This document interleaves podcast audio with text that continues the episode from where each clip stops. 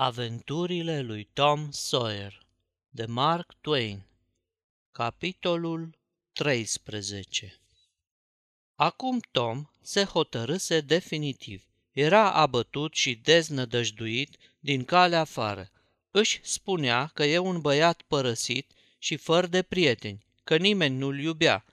Sorcăi poate când o auzi la cel împinseseră. El unul încercase să fie băiat de treabă, să meargă pe calea cea bună, dar cei din jur mereu îi se puseseră de-a curmezișul. Bine, dacă voiau cu tot din adinsul să scape de el, fie și așa. Tot pe el or să-l scoată vinovat de urmări și n-aveau decât. Nici nu se putea altminteri. El, sărmanul, singur pe lume, ce drept avea să se plângă? Da, da, Până la urmă îl siliseră să facă pasul ăsta și a lor va fi vina dacă de aci înainte va duce o viață plină de nelegiuiri. Altă cale nu-i rămânea. Tot vorbindu-și așa, coborâse mult la vale pe drumul poienii și auzea slab, din depărtare, sunetul clopoțelului care vestea școlarilor începerea lecțiilor.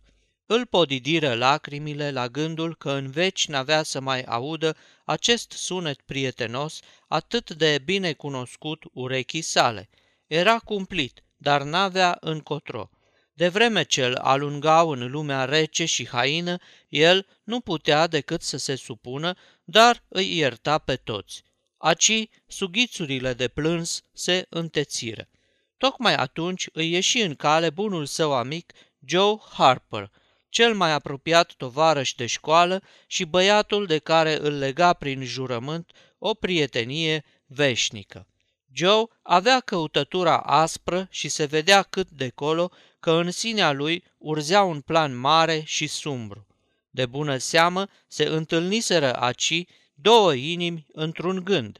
Ștergându-și ochii cu mâneca, Tom începu să îngaime, bocind că el se hotărâse să scape de asuprirea și lipsa de înțelegere de acasă, să-și ia lumea în cap și să nu se mai întoarcă în vecii vecilor, exprimându-și în cele din urmă nădejdea că Joe nu-l va da uitării. Dar numai decât își dădu seama că și Joe avea de gând să-l roage același lucru, că de aceea pornise pe urmele lui – îl bătuse maică sa pentru că mâncase cică niște smântână din care el nici nu gustase. Habar n-avea de smântâna aia. De bună seamă că maică sa se săturase de el și acum voia să-l silească să plece în lume. Dacă așa îi era voia, ce putea face el, decât să se supună? Spera că ea va fi fericită și că nu se va căi niciodată de a-și fi alungat sărmanul băiat în lumea haină să pătimească și să moară printre străini.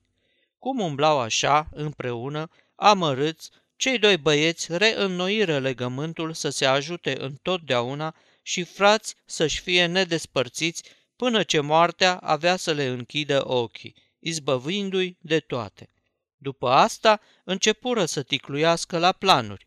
Joe înclina să se facă sihastru, să-și țină zilele cu pâine uscată, departe, în vreo peșteră și să moară cândva de frig, mizerie și inimă rea. După ce l-ascultă însă pe Tom, recunoscu că sunt într-adevăr câteva avantaje serioase în viața de tâlhar și consimți să se facă pirat. Vreo 5 kilometri mai la vale de St. Petersburg, într-un loc unde fluviul Mississippi n-avea nici doi kilometri lățime, se afla o insulă lungă și îngustă, împădurită, în capul căreia era un banc de nisip cu apa mică. Insula aceasta era un loc de întâlnire foarte potrivit. Era nelocuită și așezată departe, către malul celălalt, în dreptul unei păduri dese, aproape pustii. Așadar, insula Jackson fu aleasă ca sălaș. Pe cine anume aveau să jefuiască, nu s-au gândit o clipă. S-au dus să-l caute pe Huckleberry Finn, care li s-a alăturat fără zăbavă, căci lui orice carieră îi era tot una. N-avea nicio predilecție. Apoi se despărțiră cu gândul să se reîntâlnească într-un loc singuratic pe malul apei, la vreo trei kilometri mai sus de târg, la ceasul preferat, care era miezul nopții. Știau acolo o plută mică din bușteni pe care aveau de gând să o captureze. Urma să aducă fiecare undițe și cârlige și orice provizii ce le puteau fura cât mai pe ascuns și misterios, cum se cuvine unor nelegiuiți. Nici nu se sfârșise după amiaza și toți trei avuseseră plăcerea să răspândească știrea că, în curând, o să audă târgul ceva. Cei cărora li se dăduse a înțelege pe departe că se va întâmpla ceva nemaipomenit, fuseseră preveniți să nu sufle o vorbă și să aștepte. Pe la miezul nopții, Tom sosi cu o bucată de șuncă fiartă și cu alte câteva mărunțișuri și se opri într-un desiș de lăstari la marginea unei râpe care domina locul de întâlnire. Cerul era înstelat și peste tot domnea o tăcere adâncă. Fluviul, ca un șarpe uriaș, dormea liniștit. Tom ciuli urechea câteva vreme, dar niciun sunet nu tulbura tăcerea. Atunci fluieră încet și limpede. De sub râpă veni răspuns. Tom mai fluieră de două ori. I se răspunse în același fel. Apoi un glas rosti cu fereală. Cine e acolo? Tom Sawyer, răzbunătorul negru al mărilor vijelioase. Voi cine sunteți? Huck Finn, mână însângerată, și Joe Harper, spaima mărilor. Tom spicuise aceste nume din cărțile lui preferate. Bine, parola. Și atunci, în tăcerea neagră a nopții, același cuvânt fioros se înălță din două guri deodată în șoaptă aspră. Sânge! Apoi Tom zvârli șunca peste marginea râpei și se lăsă și el după ea, zgârâindu-se puțin în această strădanie și sfâșiindu-și straiele. De-a lungul malului se deschidea o cărare ușoară, lină, pe sub râpă, dar era lipsită de greutățile și primejdiile atât de prețuite de un pirat. Spaima mărilor adusese o halcă de slănină și se istovise cărând-o până aici. Fin, mână însângerată, furase o tigaie și o mulțime de frunze de tutun, pe jumătate uscate, și mai adusese și câțiva coceni de porumb ca să facă lulele. Dar niciunul din pirați nu fuma, nici nu mesteca tutun, afară de el. Răzbunătorul negru al mărilor vijelioase era de părere că nu se poate începe nimic până nu aveau foc. Era un gând înțelept, chibriturile fiind pe atunci aproape necunoscute prin meleagurile acelea. Deodată văzură un foc fumegând pe o plută mare, cam la o sută de metri mai la vale. Se furișară până acolo, să fure un tăciune aprins, prilej să ia parte la o aventură grozavă. Din când în când se opreau brusc, sâsâind cu degetul pe buze, înaintau prudent, cu mâinile pe mânerele unor pumnale închipuite și porunceau în șoaptă, înfricoșătoare, să îi se împlânte tăișul până în prăsele vrăjmașului, dacă clintește cumva, căci numai morții tac. Știau prea bine că plutașii erau plecați cu toții în târg și stăteau la taifas prin dughene sau la câte un păhărel, dar asta nu era o scuză pentru a nu respecta regulile pirateriei. Apoi o luară numai decât în larg. Tom la comandă, Huck la rama din urmă și Joe la cea dinainte. Tom sta în picioare în mijlocul plutei, încruntat, cu brațele încrucișate și dădea comenzile în șoaptă gravă. Cârmiți și aduceți-o în vânt. S-a înțeles, capitane. Drept, drept, e drept, capitane. Lăsați să mai meargă un cart. S-a făcut, capitane. Cum băieții îndreptau într-una pluta spre mijlocul apei, nimeni nu se îndoia că aceste comenzi erau date de formă și nu aveau pretenția să însemne ceva. Ce pânze avem întinse? Velele mari, gabierii și focurile, capitane. Ridicați rândunicile, întindeți-o, sus, neisprăviților, la catargul din prova. Hai, iute, acum să vă văd. Da, da, capitane, scoborâți zburătorii, la scote și la brațe! Acum, băieți! S-a înțeles, capitane! Cârma sub vânt, toată la babord! Atențiune, o îndreptați când va veni la drum! Babord, babord! Acum, băieți, să vă văd! Cu putere! Drept! E drept, capitane! Pluta trecuse dincolo de mijlocul râului. Băieții îi puseră capul drept în firul apei și, încetând lopătatul, gustară un pic de răgaz. Apele erau scăzute, astfel încât curentul n-avea o iuțeală mai mare de 4-5 kilometri. În următoarele trei sferturi de oră, rar se mai auzi câte o vorbă. Iată că pluta trecea acum prin fața târgului îndepărtat. Doar sclipirile a două-trei luminițe îi arătau așezarea. Dincolo de întinderea nelămurită și vastă a șuvoiului împodobit cu nestematele stelelor, târgul dormea pașnic, neștiutor de fapta senzațională care se petrecea la câțiva kilometri de el. Răzbunătorul negru sta liniștit, cu brațele încrucișate, aruncând o ultimă privire spre locul fostelor sale bucurii și recentelor sale suferințe și dorind ca ea să-l poată vedea acum pe puntea unei nave ce plutea pe valurile mării dezlănțuite, înfruntând primejdia și moartea cu inima neînfricată și mergând spre pieire cu un zâmbet amar pe buze. Era un fleac pentru imaginația lui să mute insula Jackson dincolo de orizontul târgușorului, așa încât își aruncă ultima privire cu inima frântă și mulțumită. Aceasta este o înregistrare Cărțiaudio.eu. Toate înregistrările Cărțiaudio.eu sunt din domeniul public. Pentru mai multe informații sau dacă dorești să te oferi voluntar, vizitează www.cărțiaudio.eu. Ceilalți pirați aruncau și ei ultime priviri. Aruncau cu toții priviri atât de lungi încât mai mai să-i abată curentul din direcția insulei. Și-au dat seama însă la timp de primejdie și au cârmit, reușind astfel să o evite – Cam pe la ceasurile două dimineața, pluta atinse pământul. Bancul de nisip ce se găsea la vreo 200 de metri mai sus de capul insulei. Băieții trecură în picioare prin apa mică a bancului spre insulă și înapoi, până sfârșiră de cărat pe uscat toată încărcătura lor. Parte din echipamentul plutei consta dintr-o prelată veche pe care o întinseră în chip de cort într-un colț al zăvoiului, să-și adăpostească proviziile, urmând ca ei să doarmă pe vreme frumoasă sub cerul liber, cum leșea de bine unor pirați. La adăpostul unui buștean mare ațățară un foc în adâncul întunecos al pădurii, prăjiră apoi pentru cină niște slănină la tigaie și dădură gata jumătate din provizia de turtă de mălai.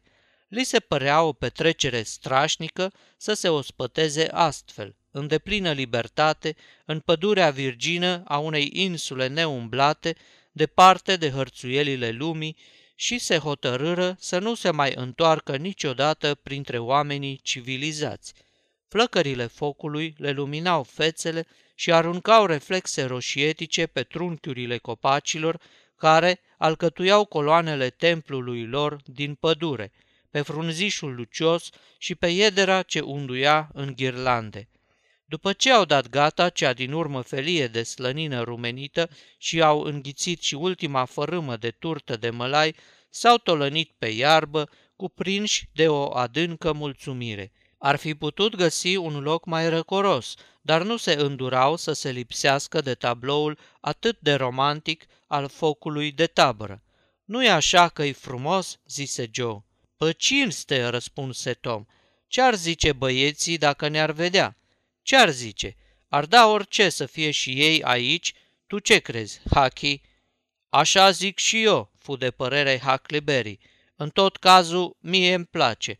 Mai bine ca așa, nici că se poate. Eu, știți, de obicei, nu prea mănânc pe săturate și unde mai pui că aci nu poate să vie nimeni să te înhațe și să te ia la bătaie. Așa viață zic și eu, spuse Tom. Mai întâi că nu ești silit să te scoli cu noaptea în cap, să te duci la școală, să te speli și toate astea, care de care mai plicticoase și neroade. Vezi, Joe, că un pirat n-are nicio treabă când e pe uscat, pe când un pusnic trebuie să se tot roage și apoi n-are niciun fel de distracție. Orice ai zice, așa singur cuc. Da, ai dreptate, asta așa e, în cuvință Joe, dar vezi că nu prea mă gândisem eu mult la treaba asta. Da, acum, când știu cum e, îmi pare bine că m-am făcut pirat. Vezi tu, urmă Tom, în zilele noastre, lumea nu prea se mai dă în vânt după pustnici, ca în vremurile de demult. Da, piratul e totdeauna respectat. Și apoi, un pustnic, vrea nu vrea, trebuie să doarmă pe locul îl mai tare pe care îl găsește. Trebuie să poarte straie de sac și să-și puie cenușă în cap și să stea afară în ploaie și... Da, de ce trebuie să poarte straie de sac și să-și puie cenușă în cap?" întrebă Hac. Habar n-am, dar așa trebuie, așa fac pusnicii totdeauna. Dacă te faci pustnic, musai să faci așa. Să fiu al dracului dacă aș face eu așa, spuse Hac. Păi, da cum? Ce ai face? Habar n-am, dar atâta știu, că n-aș face dal de astea. Ei, și tu, Hac, n-auzi că-i musai? Cum ai face altminteri? Ei, uite așa, n-aș răbda, aș fugi. Ai fugi, bravo ție, halal pusnic, te-ar arăta lumea cu deștiu. Mână însângerată nu răspunse, având o îndeletnicire de mai mare folos. Isprăvise de scobit un cocean de porumb și îi potrivea o coadă dintr-o tulpină de buruiană. Îndesă tutun în scobitură, apăsă înăuntru un cărbune aprins și slobozi pe nas un nor de fum îmbălsămat. Era în al nouălea cer. Ceilalți pirați îl invidiau pentru acest nărav ispititor și hotărâră pe tăcute să-l deprindă și ei cât de curând. După un răstimp, Haki vorbi. Da, pirații cam ce fac? Tom îi răspunse. A, pirații numai într-o petrecere o duc. Capturează corăbii și le dau foc, iau banii și îngroapă în locuri groaznice, în insula lor, unde sunt stafii și alte de alea, de le păzesc, omoară oamenii de pe vase, îi pun să sară în mare cu ochii legați și pe femei le duc pe insulă, spuse Joe, pe femei nu le omoară. Nu, în cuvință Tom, pe femei nu le omoară, sunt prea mărinimoși ca să facă una ca asta. Și apoi femeile sunt totdeauna frumoase. Și să vezi ce mai straie poartă, numai aur și argint și brelante, adăugă Joe înfierbântându-se. Cine? întrebă Hac. Ei, cine? Pirații! Hac își cercetă pe rând zdrențele cu luare aminte și deznădejde. Mi se pare că în țoalele mele nu prea am o mutră de pirat, rosti el cu durere în glas, dar altele n-am. Ceilalți băieți îi spuseră însă că îmbrăcămintea frumoasă are să vină destul de curând, după ce își vor începe pirateria. Îi deteră a înțelege că bietele sale zdrențe erau destul de bune pentru început, deși pirații bogați își începeau de obicei cariera cu o garderobă potrivită. Treptat, convorbirea se stinse și somnul prinse a se furișa printre genele micilor fugari. Mână însângerată, lăsă să-i scape luleaua și căzu într-un somn adânc, cu inima împăcată și trupul trudit. Spaima mărilor și răzbunătorul negru al mărilor vijelioase au adormit ceva mai greu și au spus rugăciunile în gând și culcați de vreme ce nu era nimeni care să-i silească să îngenunche și să se roage tare. De fapt, ar fi avut chef să nu le spună deloc, dar se temeau să meargă chiar atât de departe, ca nu cumva să se abată asupra le un trăsnet din cer senin. Apoi au lunecat până la hotarul somnului și au zăbovit acolo, căci între timp se înființase un oaspe nepoftit care nu se lăsa alungat era conștiința. Mai întâi au simțit o teamă nelămurită că făcuseră rău fugind, apoi și-au amintit de carnea furată și abia atunci a început chinul adevărat. Au încercat să-l înlăture, amintind conștiinței lor de câte și de câte ori nu șterpeliseră zaharicale și mere, dar conștiința nu se lăsa înduplecată cu asemenea șubrede argumente. Până la urmă, vrând nevrând, au rămas la părerea că era furtișag nevinovat să-ți iei, singur din cămară, dulciuri, însă hoție în toată regula să iei slănină și șuncă și alte asemenea provizii. De altfel, era și în Biblie o poruncă ce oprea astfel de fapte, așa încât au luat în sufletul lor hotărârea că atâta vreme cât se vor ține de meseria de pirat, să nu mai spurce cu păcatul hoției. După asta, conștiința le-a îngăduit un răgaz și acești pirați, plini de ciudate contraziceri, s-au cufundat într-un somn adânc și liniștit. Sfârșitul capitolului 13